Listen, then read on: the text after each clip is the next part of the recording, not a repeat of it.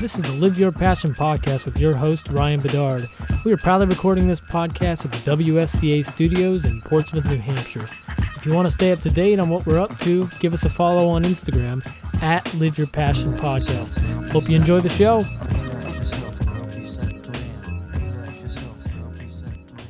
Hello, everybody. Super excited uh, this morning to have uh, our guest, uh, Devin Powell, on the show. Devin, how you doing? Doing well. How you doing? Good, man. Oh yeah, we gotta shut our put our phones on airplane mode here.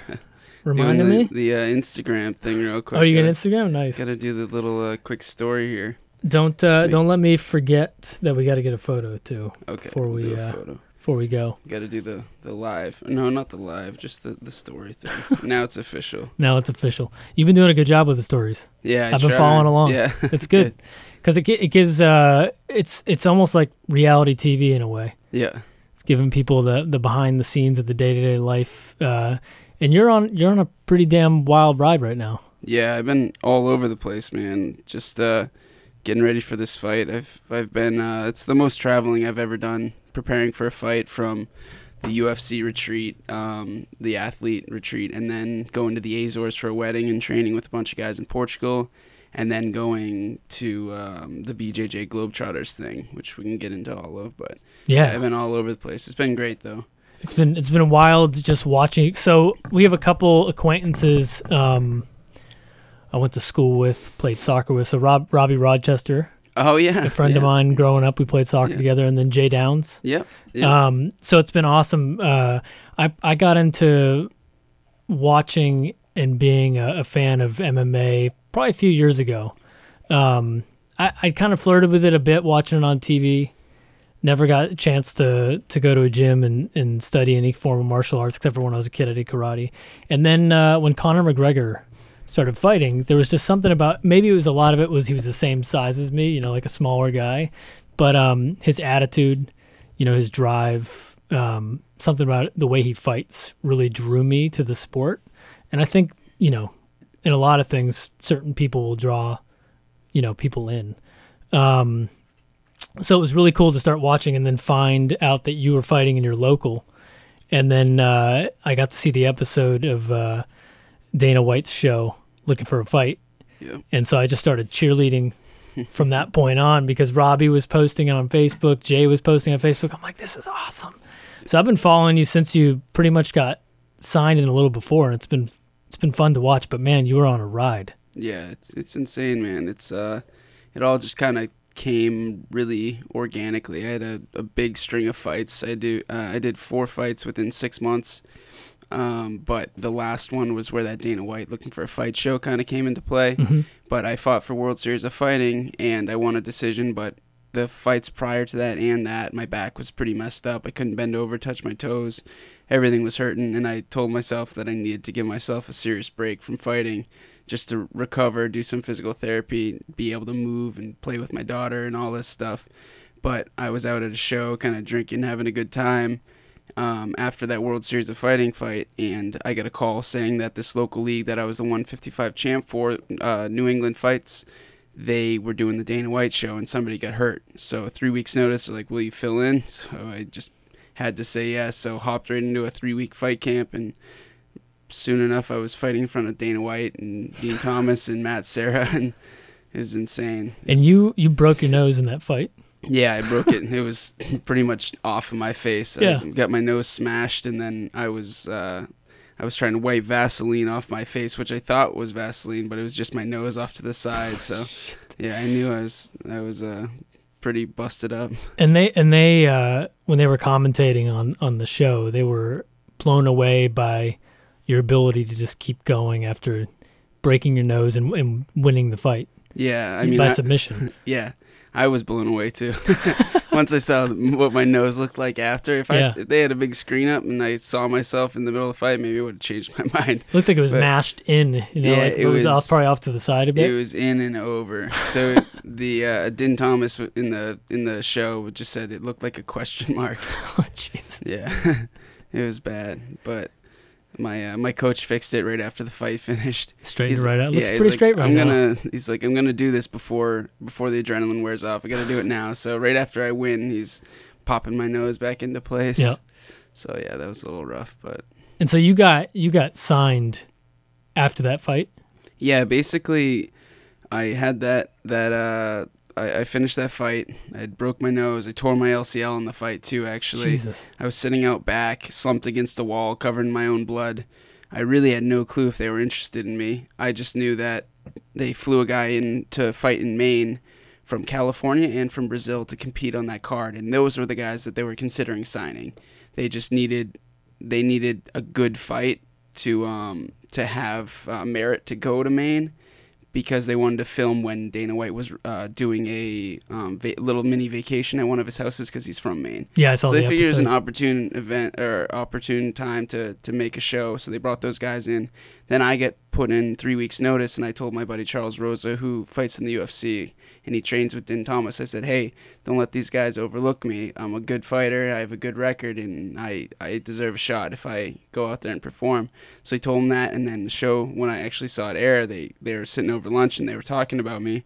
So I had no clue when I actually fought how they felt, if they were interested at all, if they're just gonna go get cheeseburgers and just wait for the main fight or what. Yeah. But I kind of had a, a good feeling prior because all the fights before me didn't have all the cameramen and stuff the way I did. They put like a GoPro on one of my cornermen and they really uh, had the cameras going. So if I did perform, it seemed like they were gonna have the correct footage. Um, and then, but as I said, out out back after the fight concluded, I was sitting there covered in my own blood, just busted up, couldn't really walk well. my daughter was too afraid to even see me because Oh, like yeah. she just knew I was I was covered in blood and it looked awful. It's gotta be scary. I was told that they wanted to talk to me, so I basically got up and kind of got my composure. And sure enough, they walked in the room, started talking to me, and they told me they were interested. And from there, they shook my hand, walked off. And then about a week later, I get a call from the old matchmaker, Joe Silva. It's Sean Shelby now, who's been in the UFC a long time, but Mhm. Joe was the one I used to be in direct contact with. But he retired and going living a good life, I'm sure.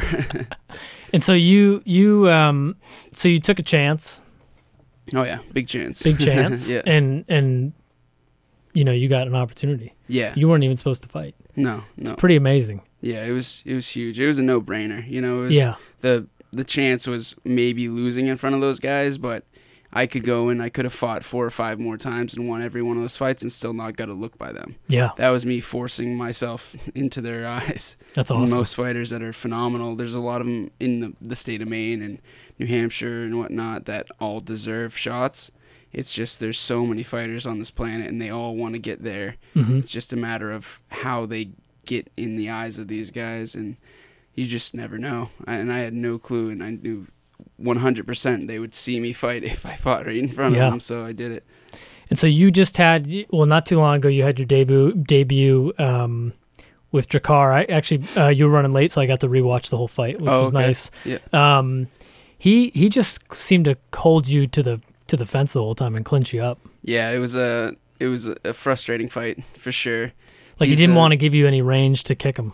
Yeah, he um I mean he's a great fighter, he's undefeated. Um Michigan uh Michigan state champ wrestler, D1 wrestler. Uh, if um I think I think D1 wrestler. He wrestled in college, I know that. Yeah, Um, trains with Benson Henderson at the lab, which is one of the best gyms in the world. Benson was the old 55 champ. hmm So I fought him in Arizona, which is the state he trains in.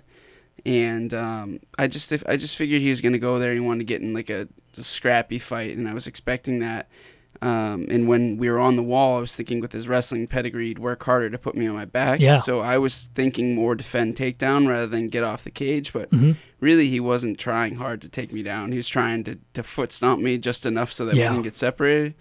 But there was four occasions where the fight got separated because the ref thought that he wasn't doing enough to keep it going. yeah, So I think that that kind of thing needs to come into play more often and, and be more penalized for Yeah. for fighters. Not saying that like I deserve to win because of that, but I think that there should be more of a um, you know m- more uh, I don't know. You should continuation of the fight. Keep it going. yeah, I think you should just know that if you if you get warned once, all right, that's your warning. If you get warned again about stalling, that you're close to losing a point. You get Mhm. warned again, then you're gonna lose a point. More like kind of pride style. Yeah, that makes sense. Um, and it was four times that he got warned and that we had to break the action so that we could keep fighting.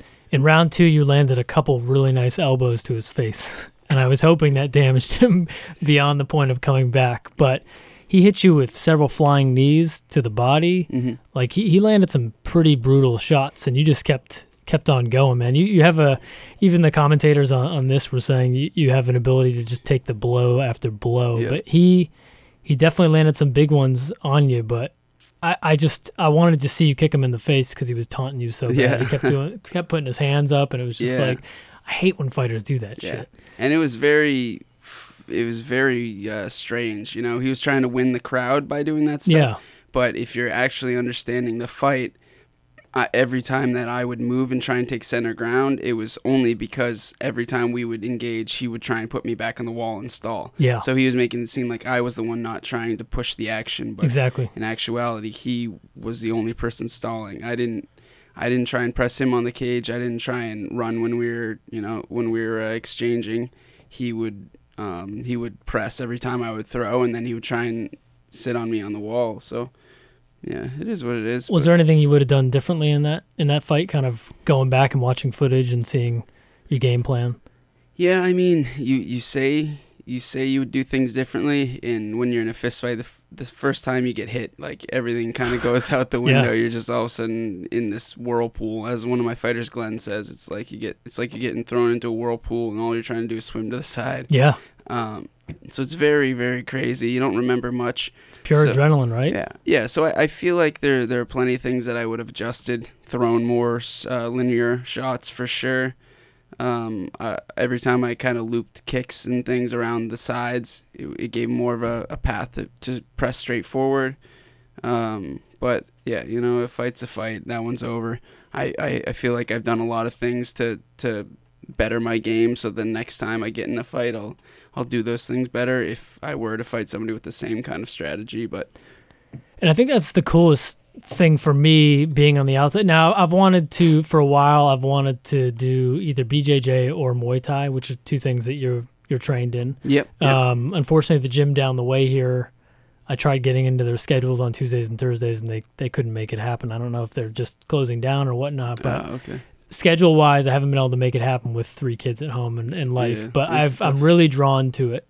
Um, I think the coolest thing about watching MMA, if you actually you know don't uh, you know sign it off and say, oh, there's a bunch of barbarians in the ring just fighting. What are these gladiators? It's it's really interesting to see the peop- every person's background, whether they started doing karate when they were a kid, kickboxing, uh, wrestling, and then see them paired up with someone who's an expert in different fields, and then each one of them figuring out how much of each martial arts form should they learn to be dangerous or should they just focus on what they're really good at and just have a little bit of a ground game you know it's it's really interesting to see that and it's really interesting to see different fighting styles paired together i think that's one of the coolest things about watching mma Yeah, I mean everybody's got their own specialties.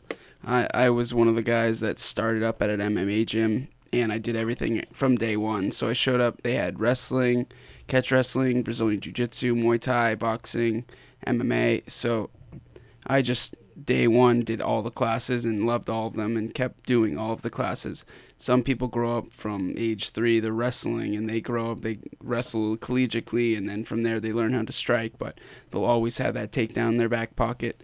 Some guys have this karate background where they have this very unorthodox movement and they have this style. Like Wonderboy Thompson is yeah phenomenal fighter and he's just very different the way he, he flips his kicks over his punches and hmm all these things that he does very very well but everybody knows some jujitsu some wrestling some muay thai some boxing um, some bjj it's just a matter of like, you know it's almost like you're playing like tony hawk and you got your stats you know? Everybody's got nobody's at zero. Yeah. You can't be at zero or You you are not going to make it to the next level. But some people are all the way at 100 and then you need to learn how to how to you know negate that ability or that that skill with another skill of yours. You know great kickboxer you got to focus on your takedowns you know different things that that always uh the, the equations always um you know play depending on who you're uh, who you're fighting everybody's different but Mhm. we all know a bit of everything it's Yeah. just how much and then you try and exploit the things that they know little of or less of Yeah, and you you've had uh, what two or three professional submission wins. Yep. Um, as a pro, I think I have five first round finishes, Yep. two knockouts, three submissions. Yeah, and then three decisions. With the two knockouts with kicks. Um, my two knockouts, uh, both um, both elbows. Elbows. Yeah, on the ground. Yeah. Um, but I'm trying to think. My three, um, two of the three submissions that I have though, um, I uh, I set them up with knocking my opponent down. I dropped them and they were pretty much already out, and then I strangled them. So Yeah, because they're looking for a fight. You kicked them, got them down, then you you put them into Yeah. hold. Yep. Um, and your next fight is uh, let's see here, June twenty fifth against uh, Darrell Horcher. correct. He's twelve and two. You're eight and two. What what style uh, fighter is he? Um, he's a striker. Yeah. He's a lefty. Yeah. He's got a very powerful left hand. He trains with um, Anthony Pettis and Sergio Pettis from Duke Roufus's gym. Mm-hmm. He hasn't been there too too long, I don't believe, but regardless, he trains with a good camp. He's gonna have a good camp going in, good coaches. He was a CFFC champion, I think, at 155. Yeah. Um, he wrestled, I guess. I don't know what kind of pedigree, but it's probably not as good as uh, as my last opponent. Yeah. So when you when you look at um, going into a fight, so I'm sure you know a lot of the listeners here don't fight, maybe not know anything about MMA. Um, when you're looking at a at a fighter, um, you know, and we talk about training camps, you know, how how are you approaching a camp based on a fighter? Let's say like Darrell, because you're going into that fight. How are you how are you preparing for that? Um, so every fight you, you got to do different things, but I'm I'm not the most conventional fighter. A lot of people have a very very specific um, plan per fight. I I think of the things that they do best, and I I try and game plan to be able to avoid those things, but just keep the fight flowing naturally and organically, and look for openings for whatever I feel like doing in the fight. I feel like I, I need to have my openings for a takedown, um, but I also need to be able to stand and, and strike with them the whole fight. And with standing and fighting on my feet, I need to make sure that I'm avoiding his left hand, avoiding his hook off, which is his right hand, um, and and just uh, keeping my, my right hand up real real strong because that, that left hand's coming in hot and uh, movement. I feel like I have more explosiveness, more speed in and out on my feet than he does. Mm-hmm. So yeah, that that's really avoiding a couple of things that he does very well, but making sure I do what I do well. Yeah, and now have you you've probably gone past looked at past fights of his. Yep. And it, do you see like openings for things that you're really good at that you can kind of fit into those fights where you're like, oh, I could easily when he goes with the left, Yeah. dodge that and kick him in the the head with the right. Yeah, that's the idea. Absolutely. There's, Yeah. there's plenty of things like that that I'm looking for and trying to make sure that I'm I'm drilling on the mitts and whenever I'm sparring and all this stuff that hoping that when it comes to raw shin to face or you know whenever I get the four ounce gloves that I can really make tho- those opportunities count hmm and try and finish the fight as, as quickly and efficiently as possible. Now, how much of uh, how much of your fighting and training is is uh, is diet and cardio, you know, and, and things outside of you know fight training? Um, the the cardio is is definitely a part of it, but I try and do it. Um, I have a strength and conditioning coach, Andrew Morris, who comes down from his academy, Atlantic Karate, and uh, it's like a it's like a karate facility, but he does strength and conditioning there. He has like a full uh, full gym of strength equipment, pretty much. But he'll come down to my academy, Nostos MMA, and he'll put me through the ringer. I do three times a week. Um, one of those days is called Hell Day, which we just wrapped up. So part of the reason I'm a zombie right now.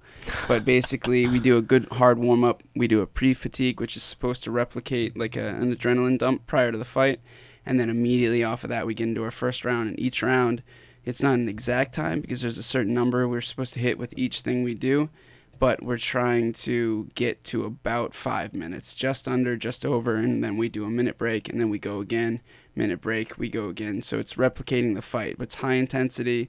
We're trying to simulate things like getting deep underhooks to try and get off the cage, things like isometric holds where we're, we're holding on for a squeeze for a takedown, a burnout with our shoulders where we're trying to do fast, hard punches to finish the fight with with uh, hand weights and all, all sorts of crazy stuff. The guy's a mad scientist, but it's it's phenomenal.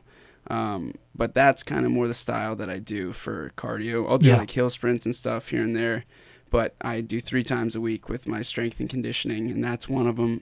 Other than that, I do my normal classes and all my extra pad work and, and get my sparring in and whatnot. The diet is definitely huge. It's uh, it's one of the hardest parts about the fight. Uh, a lot of people cut too much weight. Yeah. I've seen people that drop out of fights because they're just they they get sick. They they drop out the day before or the day Mhm. of. I try and get as low as I can through diet and then cut as little water as possible, but it's not always easy. You know, it well, it's never easy. Never ever easy Do you eat- weight. Do you eat? Uh, are you a meat eater? Do you eat vegan, vegetarian? Um, I eat vegetarians uh, some of the time, but I eat wild game and I eat fish. Cool. So, um, yeah, I don't eat any factory farm processed meats. I eat, try to eat um, very very clean veggies all the time and fruits and, and nuts and, and legumes and whatnot. But venison, bear, uh, partridge, partridge, elk, um, any of that stuff that I can get whenever I can get it, uh, I try and eat it. Do you hunt? I don't, but my whole family lives eight hours up Maine, Yeah. and they have hunting camps and things like that. So anytime I want it, I can pretty easily access it. Sound like Joe Rogan over there. Yeah, yeah, I do. I I feel like I should know to know how to hunt because Yeah. part of the reason I don't eat the factory farm stuff is because I just I think they're not treated well, and I know it's not ha- the the environment they're in is not going to make the meat that's going into my system very healthy No. all the cortisol and whatnot, where they're uh, they're just stressed all the time. I feel like an animal out in nature, healthy, living a good life, you kill it quick, and then you can have the healthiest meat you can put into your body. But I feel like I should probably be able to do it too if I'm gonna eat it, but maybe in the future. Yeah, yeah. When you got a little more time, maybe. yeah, hunting's not easy either. No, no. So I could go out there and then feel a little bit better about it, but I know I'd probably still never kill an yeah, animal. yeah. My dad goes every single year up in Thanksgiving where we go to Allagash, and I don't think he's getting a getting a deer in like ten years. It, ta- it takes a lot of time. It takes a lot of. I, I mean, I'm not a hunter, but I know it takes a lot of time. I've gone out several times. But it, now, is that is that something you've you've just educated yourself on over time? Because I'm of the same mindset as far as food goes, um, and that was an education process over. You know, it, it took me moving out west to really understand the food system um, to its fullest extent and how bad it is and how bad factory farms are and how bad monocropping is and was that just something that you kind of stumbled on or Yeah, I basically when I was 14, I was just a little little fat musician kid in high school, and I kind of wanted to to get a little bit better shape, maybe get girls to actually like me and uh, look good when I'm playing my guitar. So I stopped eating meat entirely. No fish, no meat, no wild game, nothing. And I did that for probably at least 10 years. Probably like uh, five or six years ago, I started eating fish again. And then only a little over a year ago, I started eating wild game again. Um, I I kind of picked up knowledge as I went. I just knew that it was a pretty nasty uh, area to, to get into, and I think that the way that YouTube and all these documentaries and everything have grown, people are finding out more and more, and a lot of people are just like, "Don't tell me, I don't want to know." But I kind of was always like, "Yeah, I want to know. Yeah. You tell me about it. What's what? What am I potentially gonna eat? Even with vegetables, you know, it's there's a lot of junk out there, and when you get so many people you're trying to feed, you got a shortcut. So try and get away from the shortcuts as much as possible.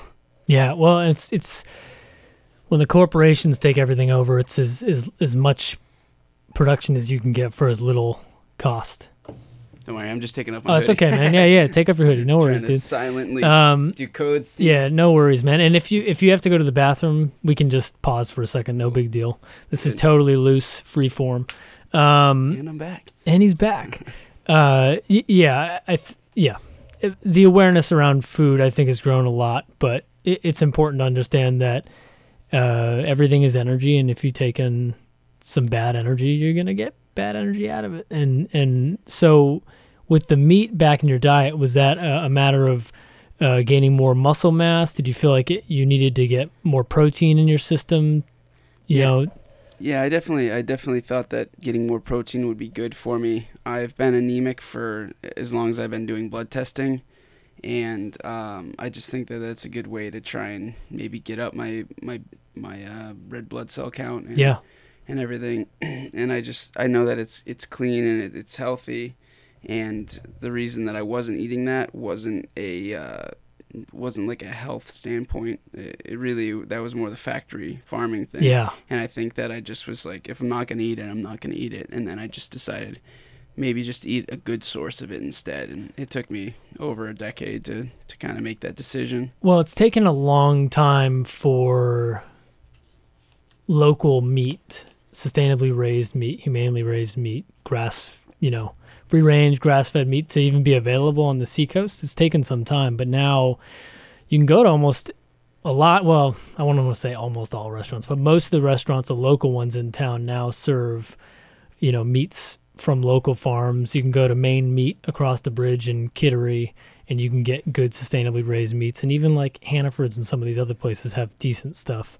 Um, but it's definitely taken some time. Yeah. But yeah, I, I, I consider myself a, a conscious eater. We Yeah. eat pretty much vegetarian, vegan at home, but uh, when I'm out at a good place, I'll eat meat. You Yeah. know, um, there was something I was going to segue into there, and I totally spaced.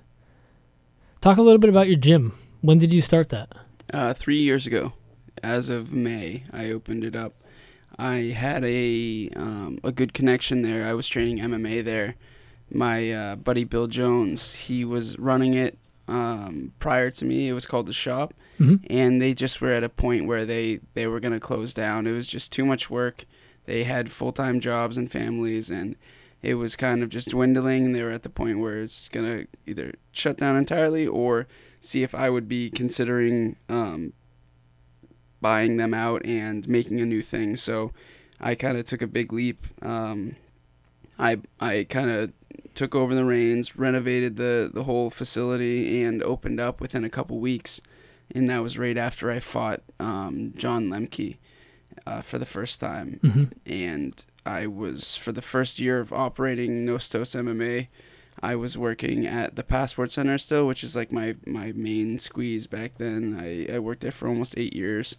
I was just processing passports, doing monotonous, horrible work, Yeah. and then going and sleeping for like an hour in my car during lunch, and then getting to the academy, teaching all night, and then I would go home after cleaning the mats and try and eat food and be in bed by midnight to one if I was lucky, and then back to work at six forty-five. So, you were just you were grinding. It was a grind for Yeah. sure. And I, in addition to that, I was bouncing uh, twice a week at Fat Bellies in Portsmouth, and I was teaching twice a week in Danvers, Massachusetts, at a, at a prep school at uh, St. John Preparatory School. I was teaching jujitsu.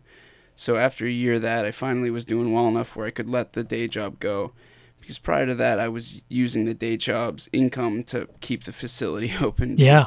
We So you- started up, you- there was no one there. You, You know? self funded the whole thing. yeah. Yeah. Wow, that's yeah. awesome, man. Yeah. That's gotta. I I know that was tough, but it's gotta feel good now. Yeah, it, no, it's great. I had to take out one one decent business loan, but we paid it off already, so it's That's awesome, man. it's been huge. Yeah, so we're just going strong, and that uh the jujitsu and Muay Thai just come down and see us. I know, man. dude. I'm gonna I'm it. gonna have to make it out, man, because I've been dying. I can I know I can throw some knees and elbows pretty There good. you go. Good. Perfect. Um, so now you have, uh, you know, I, I follow you on Instagram, and so now you have a pretty full offering of of a schedule, right? I mean, Yeah. you have regular. Like, what are you guys offering now for anyone that's listening that might be interested to to come to the gym? Yeah. And you're in Somersworth. yep. Yep, Right. Uh. right in Right, the main next to there. Trackside Tacos and the the little Is there a bakery. new taco place there? yeah, it's awesome. It's It's good? connected to us, so that makes it a little bit tough during weight cuts. Do they Literally have like a, connected. do they have a pork belly taco by chance? Oh, I think so. Yeah, they get that's they, my jam. they got all the good stuff, man. And then they got the the margaritas, all the things that you can't have when you're getting ready for Yeah, fights. yeah. Oh, yeah. That's gotta be nice being right next door. Yeah, but yeah, at our academy we have pretty much everything. It's not people have that misconception that it's an MMA gym, go there and get into a fist fight, but 90% of the people don't compete at all, whether it Yeah. be jiu-jitsu, striking or MMA. And we have a really strong kids program. Like on a busy night on a Monday night, maybe we'll have like 25 youth students all doing class, which is pretty pretty uh, busy youth night. And what what are you teaching on at youth? Um, we do youth kickboxing and youth Brazilian Jiu Jitsu, which Cool. is basically for people that don't know what Brazilian Jiu Jitsu is. It's like wrestling with submissions, pretty much. You're Mhm. learning how to take somebody down, hold them down, control them. If you need to, submit them. And I was listening to uh, a, a Joe Rogan podcast, and there was a uh, FBI or CIA guy on there, and he was talking about how his boys were always beating the shit out of each other, and so he got them into Brazilian Jiu-Jitsu. yeah, So now they're like, submitting each other, and so um, my boys, I've got two younger boys. They're uh, four and seven now, and uh, they beat the shit out of each other constantly. And, and I've been saying, I'm I'm gonna get you guys into Brazilian Jiu-Jitsu so you can submit each other and actually like not be punching and biting and doing all this other crap. yeah. Bring them on over. They Yeah, just tap get each other out and do some Muay Thai and Jiu-Jitsu Yeah. while you're at it.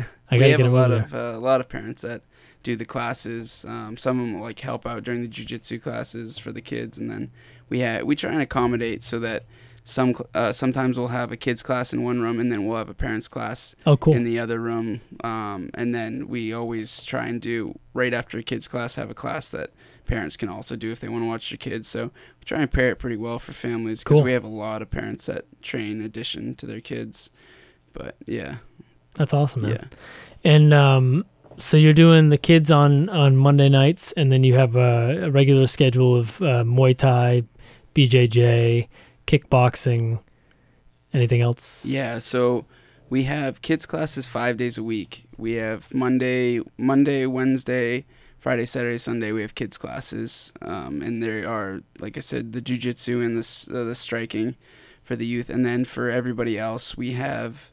Um, we have boxing, we have Muay Thai kickboxing, we have functional conditioning, we have normal conditioning, which you'd have to ask the conditioning coaches how they're different, because I don't know. I'm not smart enough You're not doing that. but um but we have MMA, we have um I think I said Brazilian Jiu-Jitsu, gi, Yeah. gi and no gi. Gi is kind of like the uniform when you want to get promoted to your next belt.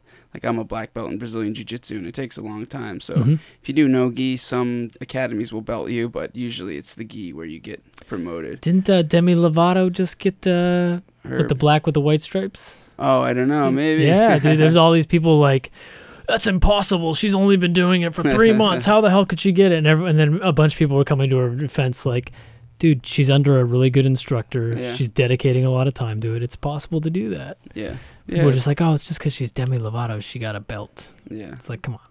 Yeah, I have no clue. Um, I saw a video of her throwing someone though, and it looked like she definitely knew Knows what her she's shit? doing. So Yeah, yeah, you know, that's awesome. Good for her. yeah.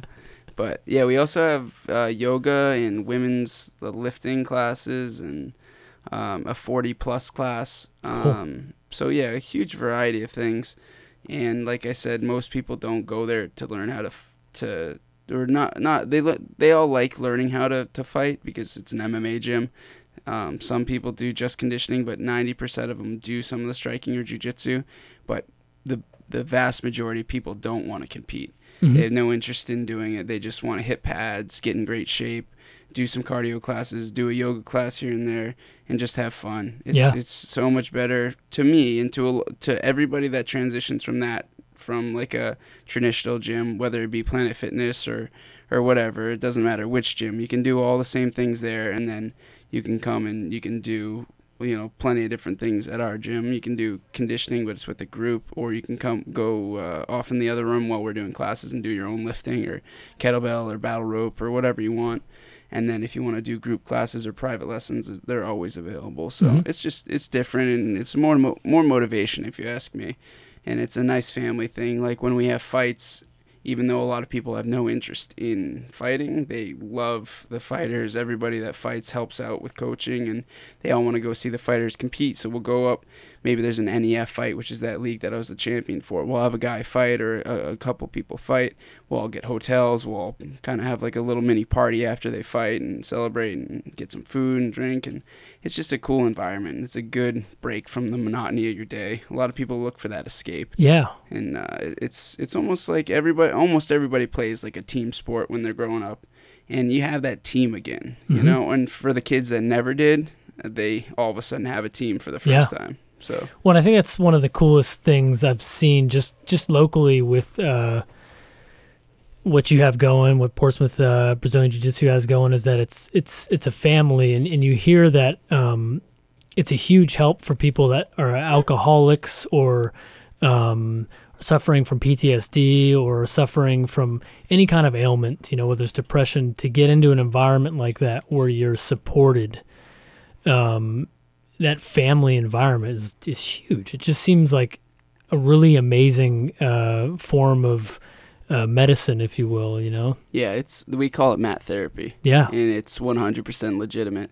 A lot of people will get the same thing or a similar thing when they go out for like a good run or maybe they go and work out at Planet Fitness or whatever, but yeah, I mean, it's just something about physical activity and also having a good support group. Everybody in there is going to have a good time. You're working hard together. You're pushing each other. You're also laughing together and talk. You know, you can vent about some stupid thing that happened in the office, whatever, you know. So it's just, it's an awesome place. And the only people that ever leave that that spot less happy than when they showed up would be the occasional fighter that might maybe had a rough day and fighting's rough and that's why 90% of the people don't want to do it it's it's a hard sport and sometimes you're you know it's not your day you go and you get beat up you're cutting weight you're, un, you're unhappy but for the the person that comes from the office and they go and they hit pads really hard and they feel great and they get a great sweat and they just lost 4 pounds of water and they're they're hanging out with a new friend that's holding pads from their joking around, whatever. It's just it's it's awesome. It's such a good environment, and that's the reason that I, I got into fighting because initially I just went in there because I wanted something new to do, and I fell in love with martial arts, and I just figured out after doing it for a few years I was good at competing, so I did it.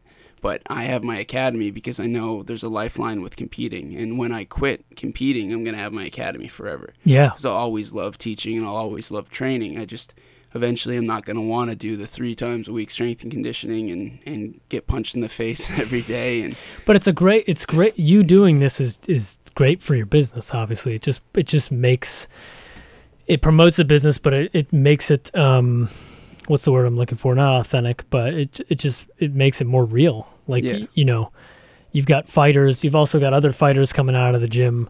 Um, Oh, she's taking a photo. It's like I thought she was telling us to wrap it up. You got other fighters coming out of the gym, and when those fighters get out into the wild, you know, obviously that that brings what's the word I'm looking for? You know it. Come um, on, help me um, out here.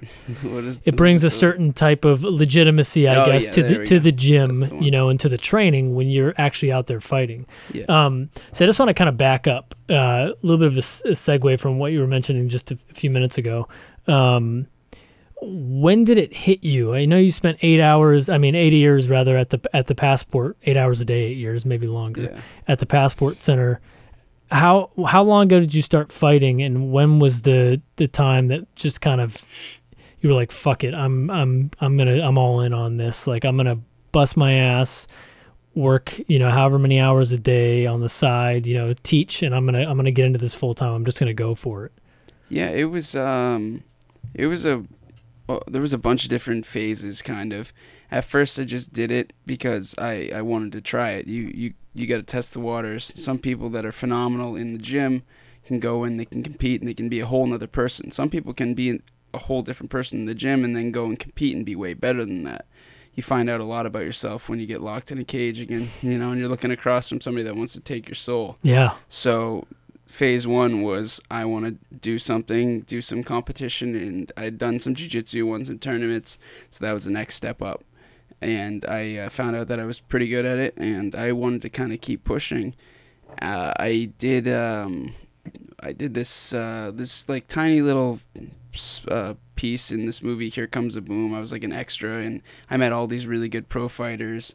We were there for a week training and whatnot. And while I was there, I found out that I was having a kid and the whole world kind of changed. A huge shift in my life, and I realized that fighting as an amateur wasn't going to really do the job anymore. Yeah. I could maybe relook at what I'm doing for a living, um, or I could try and make what I love uh, more of a living. And what I loved was the martial arts. What I hated was the passport center. So I decided that maybe I should go pro and make some money from the fights rather than being an amateur and just get paid on ticket sales.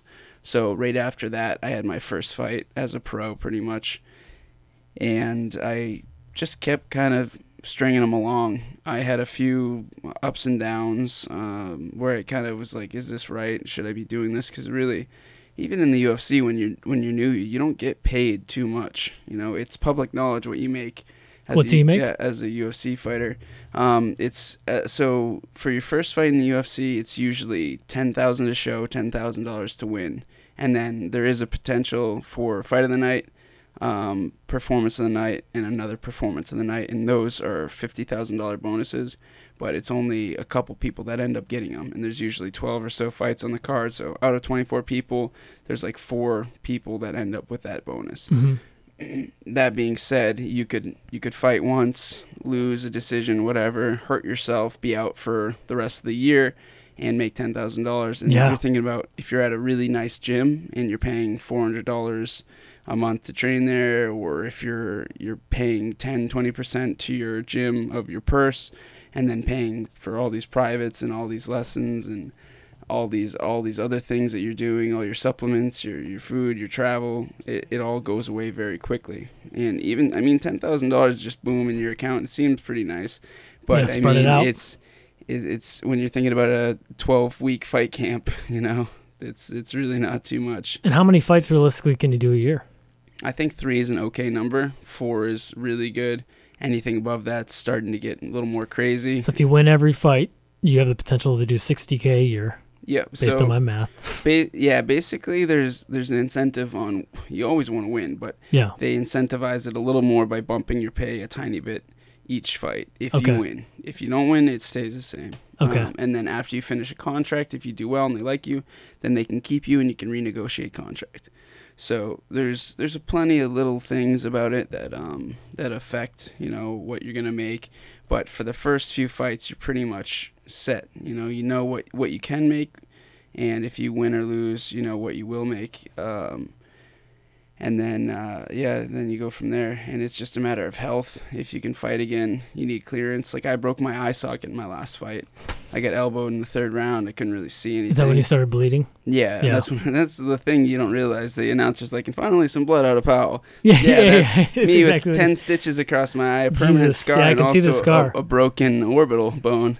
Fuck. So it's crazy, you know. it's brutal, dude. and so I needed to get clearance. They suspended me for six months, but I ended up going and seeing all these doctors and getting a lifted suspension. Six months. Yeah, six months is That's what a they wanted long me time. to sit. Yeah. So in that that six months, who knows if the time would line up where it's like, all right, you're gonna have a fight right away, or it's like, no, it's six months and then we'll find you one. It's like, all right, well, it's really nine months later.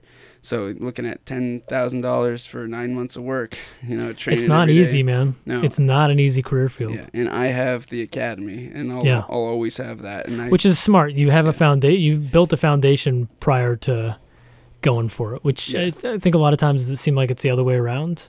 yeah, Like you're trying to scramble to build a foundation while you're in the midst of yeah, pretty much building a career. Yeah. I mean, it's it's tough. Um, so let let's say in theory you've got this uh, Horcher fight coming up, right? So um, do you have a fight lined up after that, or does it all depend on the results of this next fight? Yeah, entirely based off of the results of this fight.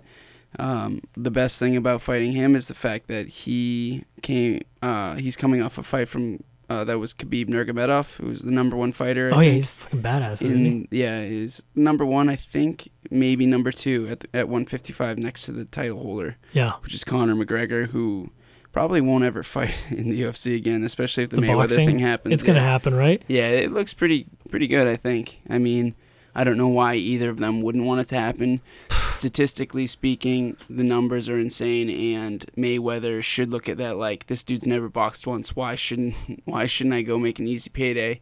Uh, McGregor is probably looking at it like this could be the one one fight I need to to be done. He's a dad sports. now. Yeah, He's a dad now, and prior to that, even he'd he'd spoken about how he wants to uh, get in and out, make his money, and go. He, he's talked openly to his coaches, who have talked to the public about how one of his biggest concerns, same thing with me, is head trauma, yeah. not wanting to do a lot of hard sparring sessions and be smart.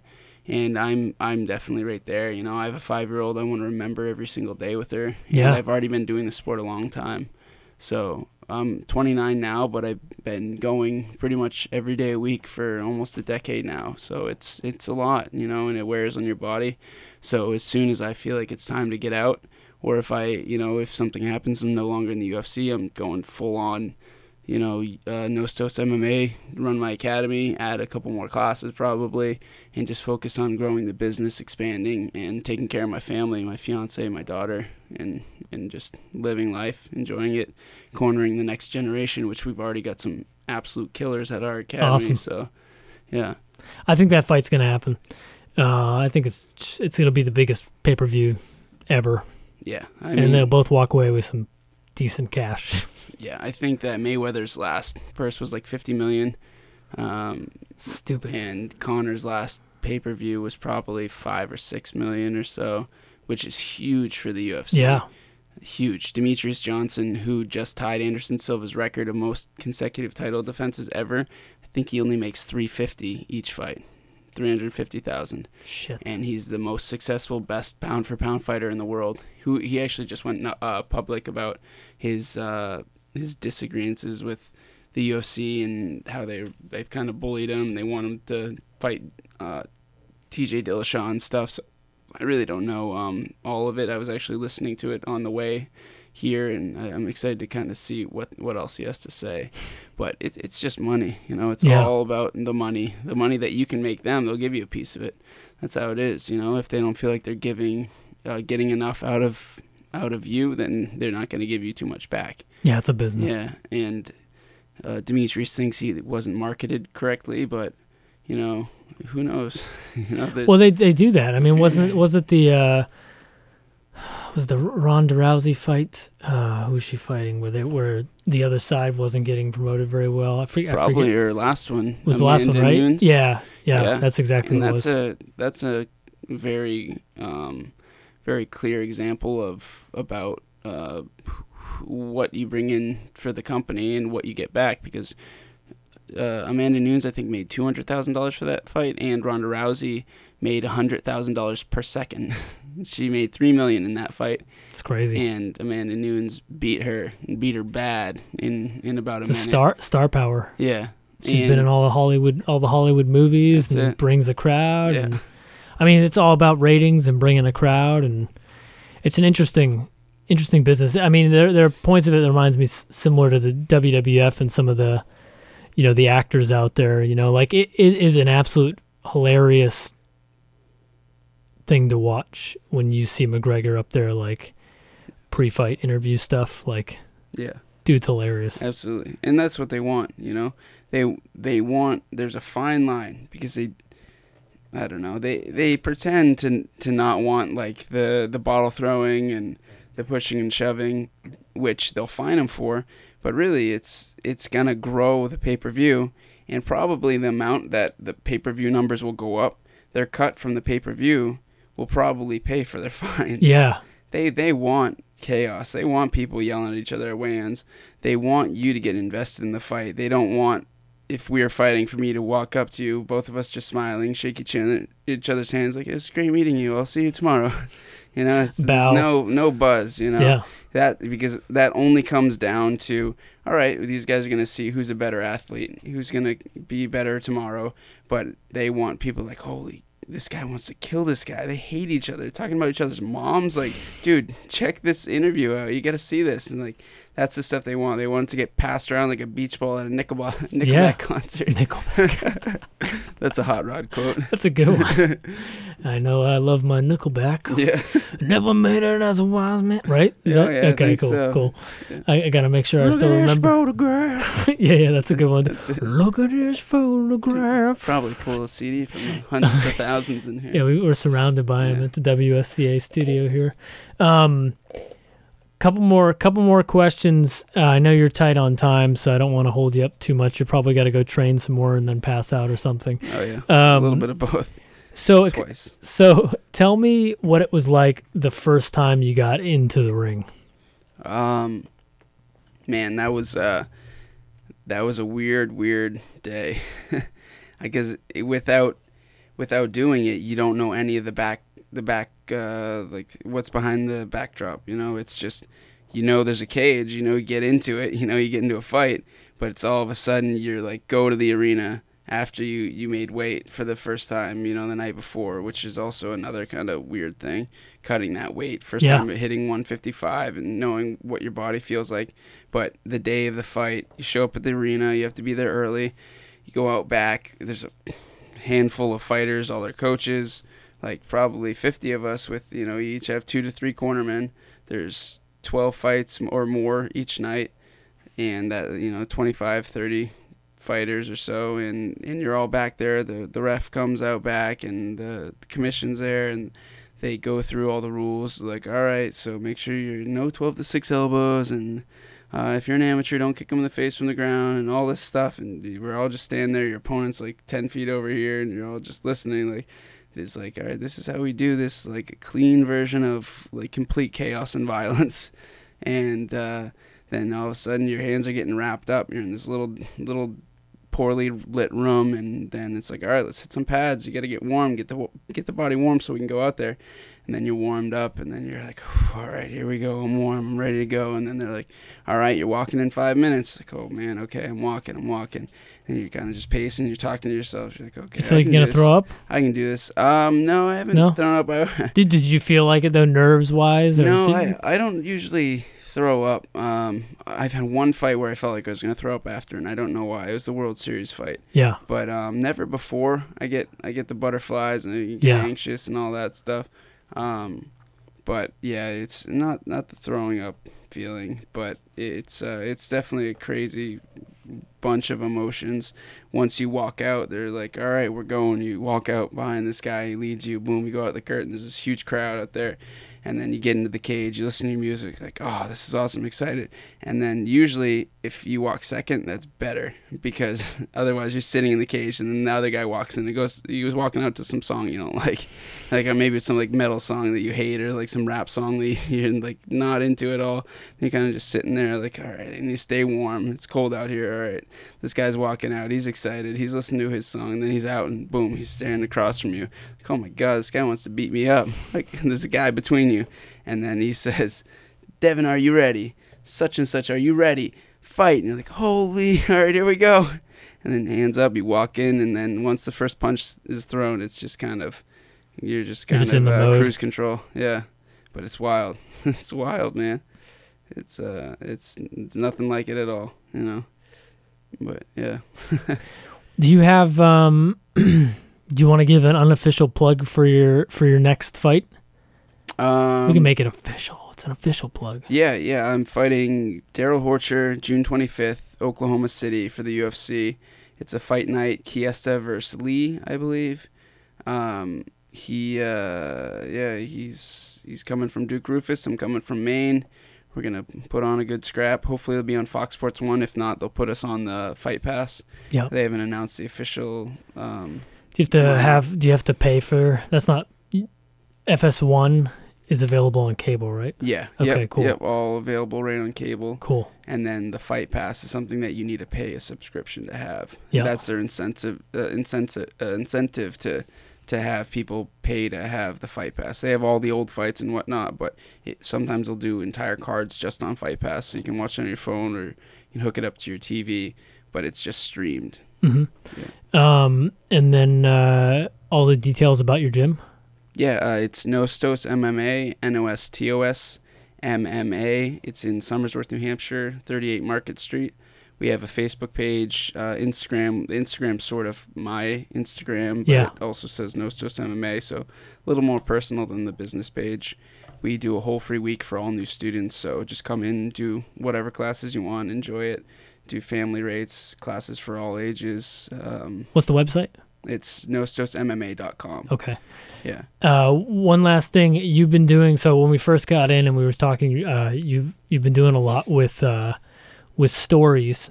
and for anybody out there that's not really using Instagram much, or is new to Instagram, or is curious about stories, uh, you know, explain how you've been using them in in uh, how it's worked for you. Like, have you gotten a good response from people about it? People talk about it. Do you Yeah. feel like it's a good medium? Yeah, I, tr- I try to make my Instagram a little bit less conventional. I'll put some stuff up there that's just, I mean, my life is training, so I'll put I'll post pictures of me training and whatnot. But with the story, I try and do stuff that's a little bit more captivating, a little more silly, or more um, my personality. Um, the things that I've been doing, I mentioned them briefly, but I can go a little more in depth. So I tried to chronicle my trip to Vegas. The UFC just built this new facility. It's the Athlete Performance Institute for Mhm. the UFC. Basically, it is a giant warehouse that's, I mean, it's the size of Disney World pretty much. They have their offices, they have a spot to screen fights. um, to do parties, an outdoor area for like where you can do like big old barbecues and like there's a like a theater overhang, and then inside the training facility there's a strength and conditioning area downstairs. There's a hyperbolic chamber with this crazy twenty something thousand dollar treadmill that uh, you basically put your waist around this bubble and then you turn it on and you change the the weight that you want it to feel. So say you hurt your knee training, you hop on this thing and you can adjust it so it basically feels like you weigh like 30 pounds. So, wow. but you can also make it seem like you weigh 30 pounds and you're walking on Everest. so it's not very easy and then they have uh, you know outdoor areas with astroturf for like tire flips, sprints, whatever. They have um, inside like the main office area. They have their dining hall where you can go there and have free breakfast and lunch whenever. Um, and then they have inside the training facility. They have a spot to get uh, your smoothies or your shakes. You can tell them what your diet's like, what you're trying to do, your goals, and they'll make them for you for before or after you train. And then upstairs there is the full octagon with these crazy motion capture cameras that you can uh, hook up so that you see yourself in slow mo from every single angle, see what you're doing right and wrong with your training partners. and then behind the octagon is a glass, uh, a big glass panel, and there's a bunch of like stadium seating right there and that's where like your coaches can sit and they can watch you and they can kind of study what you're doing and they can also pull down a projector screen. And then from there you can watch uh, tape on the guys you're gonna fight. So it's insane. There's also the the room with the hot tub the cold tub the underwater treadmill which is not fully underwater just like your waist down. Otherwise it'd be very difficult. Kind of hard to breathe. Yeah but I mean, I'm sure they'd they'd figure out yeah, a way to scuba do it. suit. But yeah, scuba Steve. But there's there's everything there, and basically, I was trying to chronicle everything they showed us there. They had Snoop Dogg come down and perform for that, us. yeah. They had Kobe Bryant do a speech, Michael Strahan do a speech, um, another football player, like a Jets uh, wide receiver. I'm blanking on his name right now. He did a speech.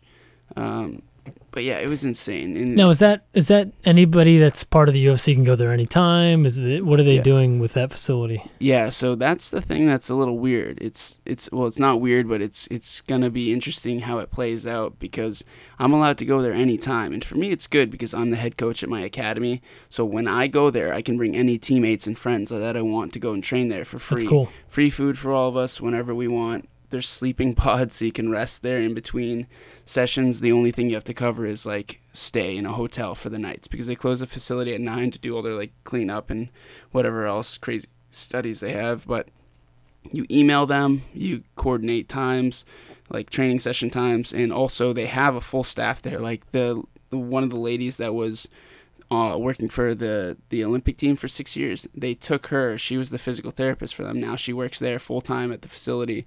Forrest Griffin's there doing athlete coordination, where he's figuring figuring out schedules and who you should see when. There's this guy Bo, who's the strength and conditioning coach for the facility, who will figure out what programs you should do to get better at what you're looking to get better at.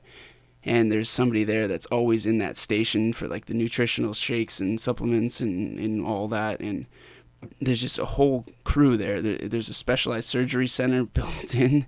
It, it's absolutely insane. Wow. But you just tell them when you want to go. They'll set up the, the, the times for you. You cover where you're going to stay. You cover your flight. And then you can go and train indefinitely. Wow. Uh, people were kind of not complaining, but just saying like, "Hey, we're not, we're never going to come here because we're not going to pay for all of our, all of our teammates, all of our coaches to go there because there's not coaches there. There's no coaches there. You go there, it's an open gym.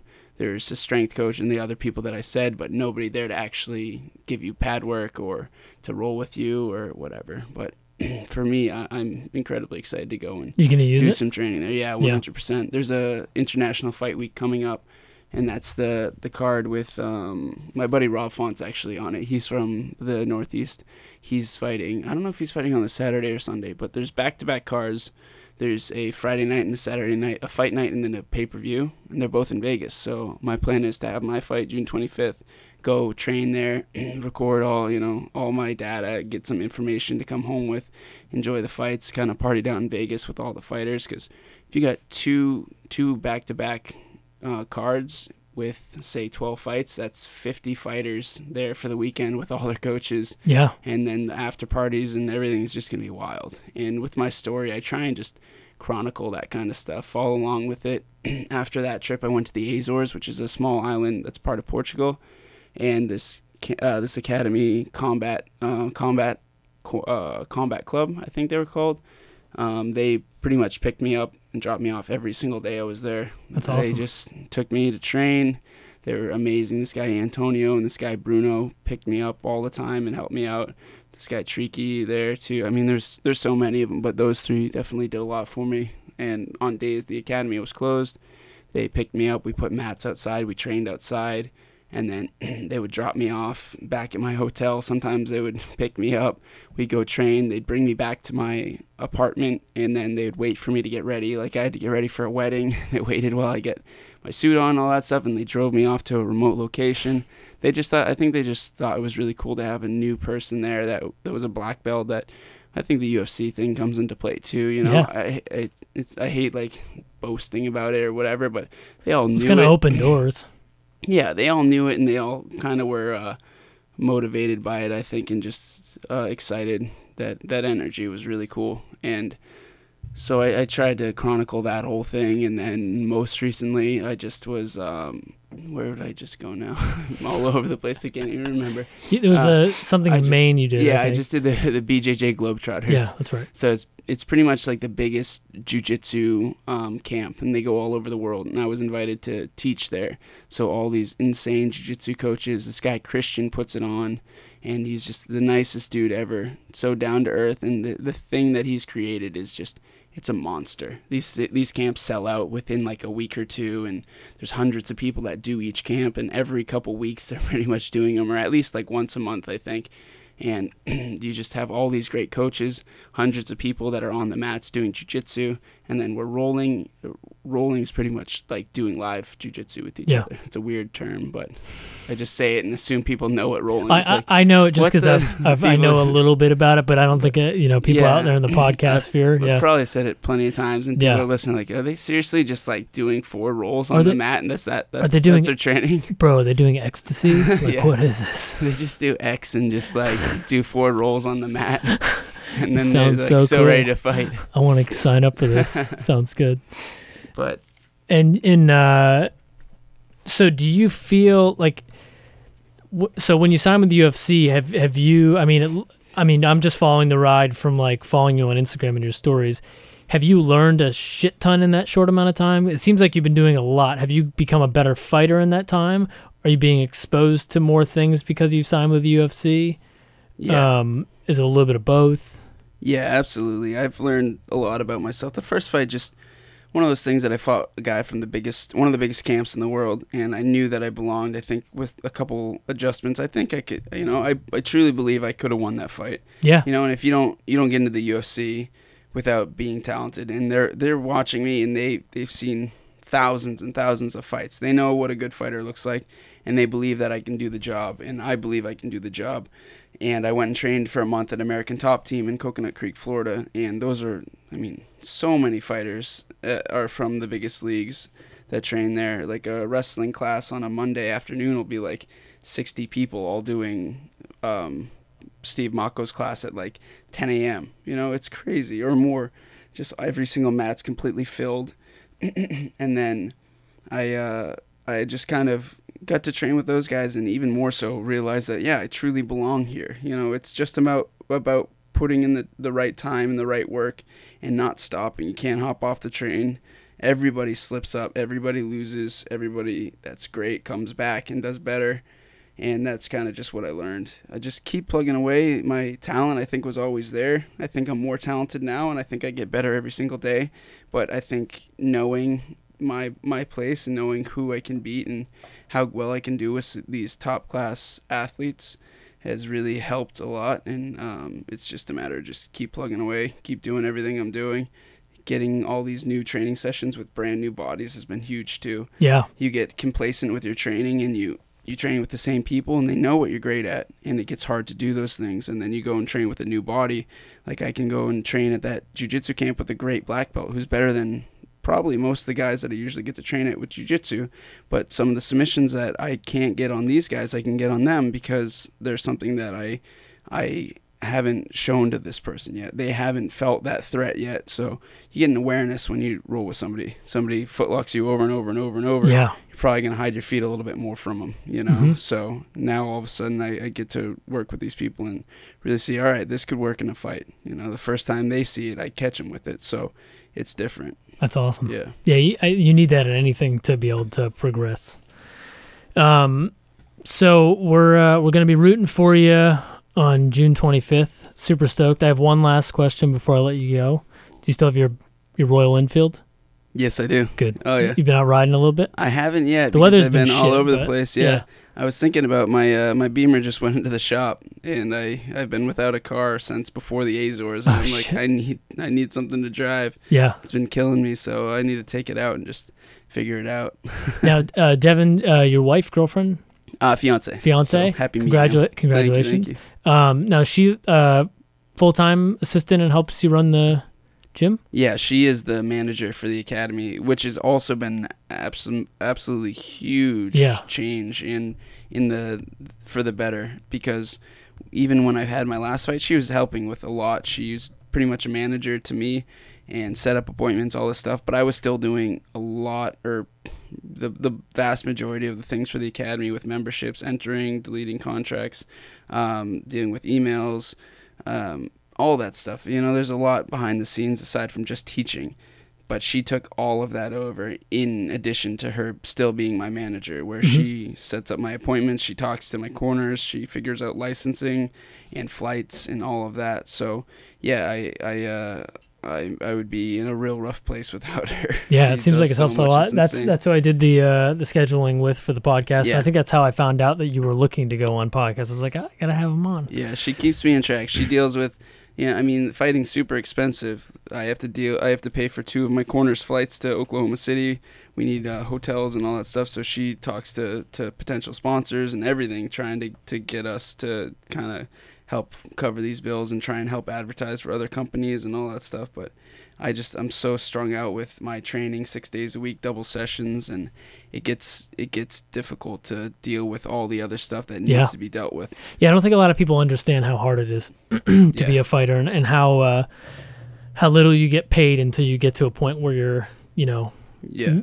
killing it, beating Yeah. people up, winning fights, and, and making a little bit more money. Yeah, absolutely. And there's a huge gap between even some of the biggest leagues in the world, like World Series of Fighting. I get paid fifteen hundred to show, fifteen hundred to win, and that's NBC's league. So if I got hurt in that, I would be looking at three thousand dollars that I'm going home with and trying to pay for my family to survive for so long. Yeah, And I, I say it a million times, but I have the academy.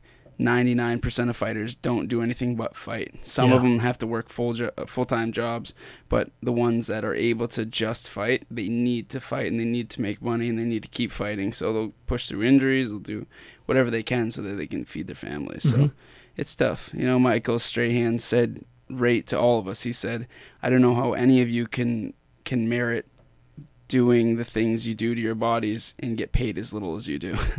so, you know, Yeah. hopefully there's some changes made with that. I'm forever grateful for my opportunity. I, you know, I'm making way more than I ever did, but if somehow there was a transition from base rate pay to a higher number, I'd be super stoked. yeah, but everyone would. huge difference, and Yeah. everybody would be more motivated and more hungry to to do better, and it, you know, it would just it would be good. Well, I'm really happy for you, man. I'm glad you took the uh, the risk to to do that fight in Portland and, and got in the UFC.